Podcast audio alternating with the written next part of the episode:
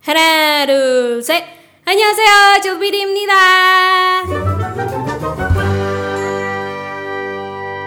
Hai semuanya, selamat datang kembali di Acil PD bersama Diana Acil.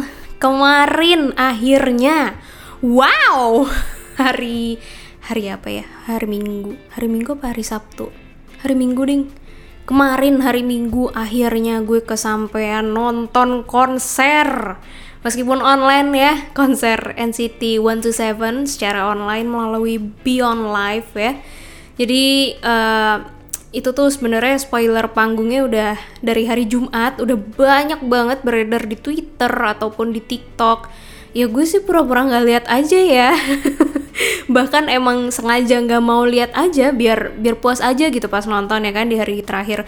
Dan ternyata wow fantastic wow seksi banget gila. Lagu fokus dan lagu love on the floor itu benar-benar menambah dosa gue kayaknya ya. Siapakah pendengar di sini yang N-Citizen juga? Wow kalian pasti tercengang ya lihat Johnny telanjang dada di kamar mandi ya kan? Terus Taeyong buka baju pentilnya ke mana-mana. Aduh udah deh. Ah ampun banget.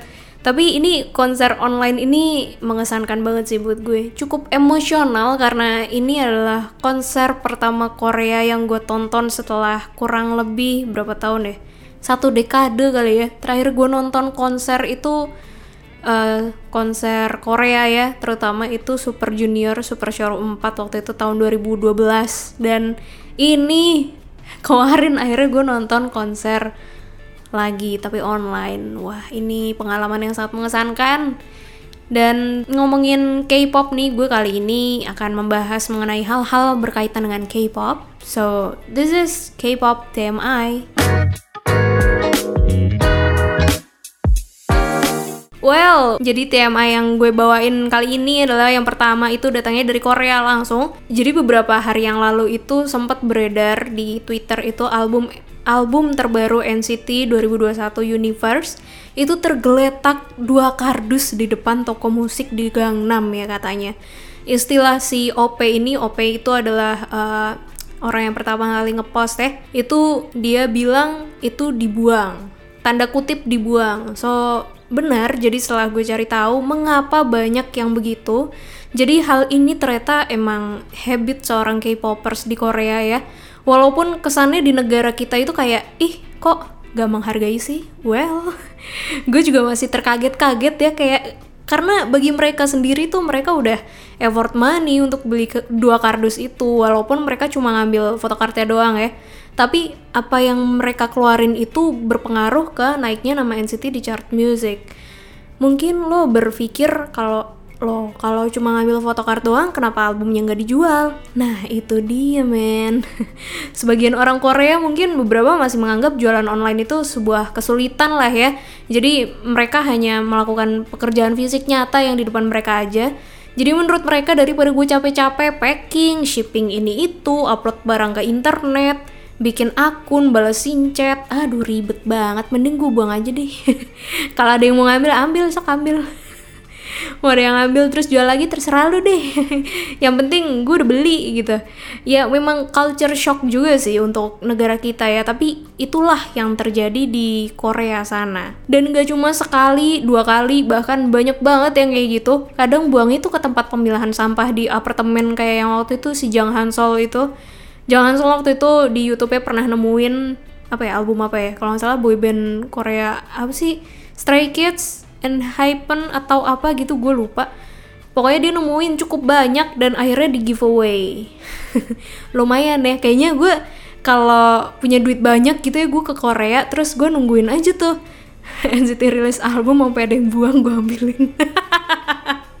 Kalau buat gue sih nggak apa-apa gue nggak kolek fotokartnya gue emang seneng aja gitu lihat tumpukan buku banyak. Buku! Ya buku sih sebenarnya sih. Ya mulung ke Korea. Cilo ngapain ke Korea? Mulung gue kasihan banget. Nah tema yang kedua ini adalah habit yang sering banget terjadi di Indonesia. Ini dan berawalnya juga dari Indonesia khususnya di Twitter ya. Jadi kalau kalian lihat di trending topics itu sering ya adalah nama-nama Korea gitu ya. Itu ternyata memang ulah penggemarnya melalui manifest di fanbase ya. Karena gue pengguna Ava Korea juga gue follow beberapa orang yang emang sering membuat campaign ini campaign itu. Setiap harinya itu khususnya untuk NCT ya. Nah untuk yang trending topics ini kadang masih suka jadi perbincangan bagi beberapa orang salah nangkep dikit itu jadi lebar ke mana-mana percaya tau nggak ya pokoknya jadinya kayak gitu padahal kita tuh bikin campaign ini emang pure murni mendukung tapi kadang ada aja tuh orang yang salah ngertiin dan ngelebar ke orang yang non K-popers tuh nangkepnya jadi beda gitu. Nah, itu yang bahaya tuh. Nah, seperti kejadian artikel salah satu media kemarin itu ada yang wah lagi viral banget di Manfest fanbase ya khususnya fanbase-nya SFS itu stand full sun yang mana mereka itu nge-stand Hechan NCT ya.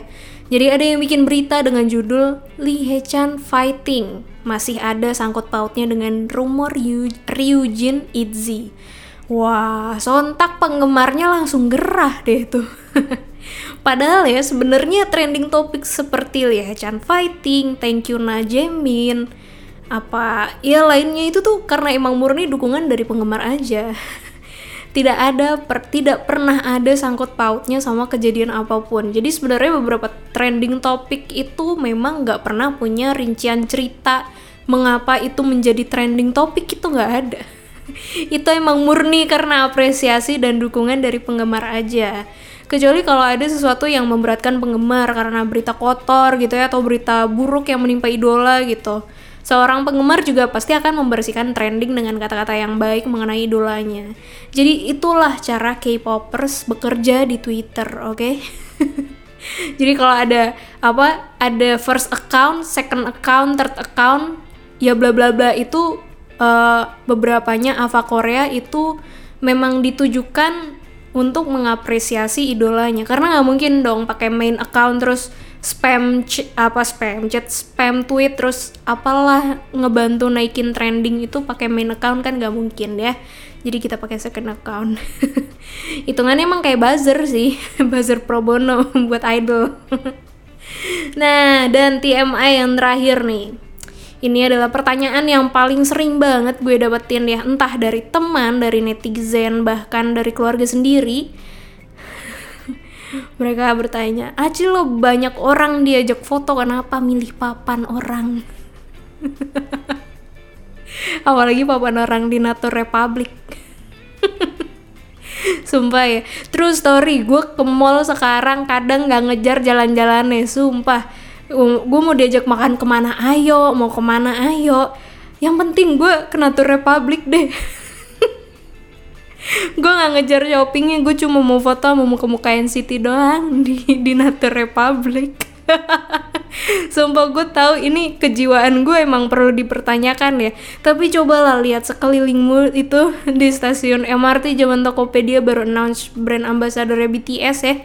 Itu apa? Nggak gede banget itu muka BTS di mana-mana lah baik di MRT maupun di apa uh, stasiun Bundaran HI tuh wah gede banget BTS-nya gue emang pernah foto bareng Jungkook sih waktu itu. Dan itu semua army pada foto-foto semua men. Itu emang habit kita aja ngalir gitu aja gue nggak tahu. Tapi kalau bisa ya gue jawab dengan opini gue nih. Mungkin juga karena ini adalah idola kita di Korea gitu ya which is ini sangat sulit digapai. Sekalipun ketemu itu tuh kayak 0,0001 persen ketemu tapi dari kejauhan gitu nggak bisa dekat ya kan? Kayak nonton konser gitu biasanya dari jarak. Wah jauh banget tuh. Apa ngelihatnya dari proyektor atau enggak dari apa uh, ngezoom lewat kamera HP ya. Nah dengan adanya papan orang ini atau dinding penuh idol inilah jadinya apa yang nggak bisa digapai seenggaknya kita bisa foto bareng. Walaupun cuma begitu aja nggak berwujud asli gitu ya cuma manusia triplekan doang kita seneng kok. Tapi di luar itu semua memang habit K-popers ini sulit dipahami sih sama banyak orang yang nggak mungkin mengenal K-pop lebih dalam ya Tapi semoga dengan adanya podcast episode kali ini kalian yang belum tahu jadi tahu mengapa K-popers itu seperti itu dan kenapa melakukan hal-hal tersebut ya.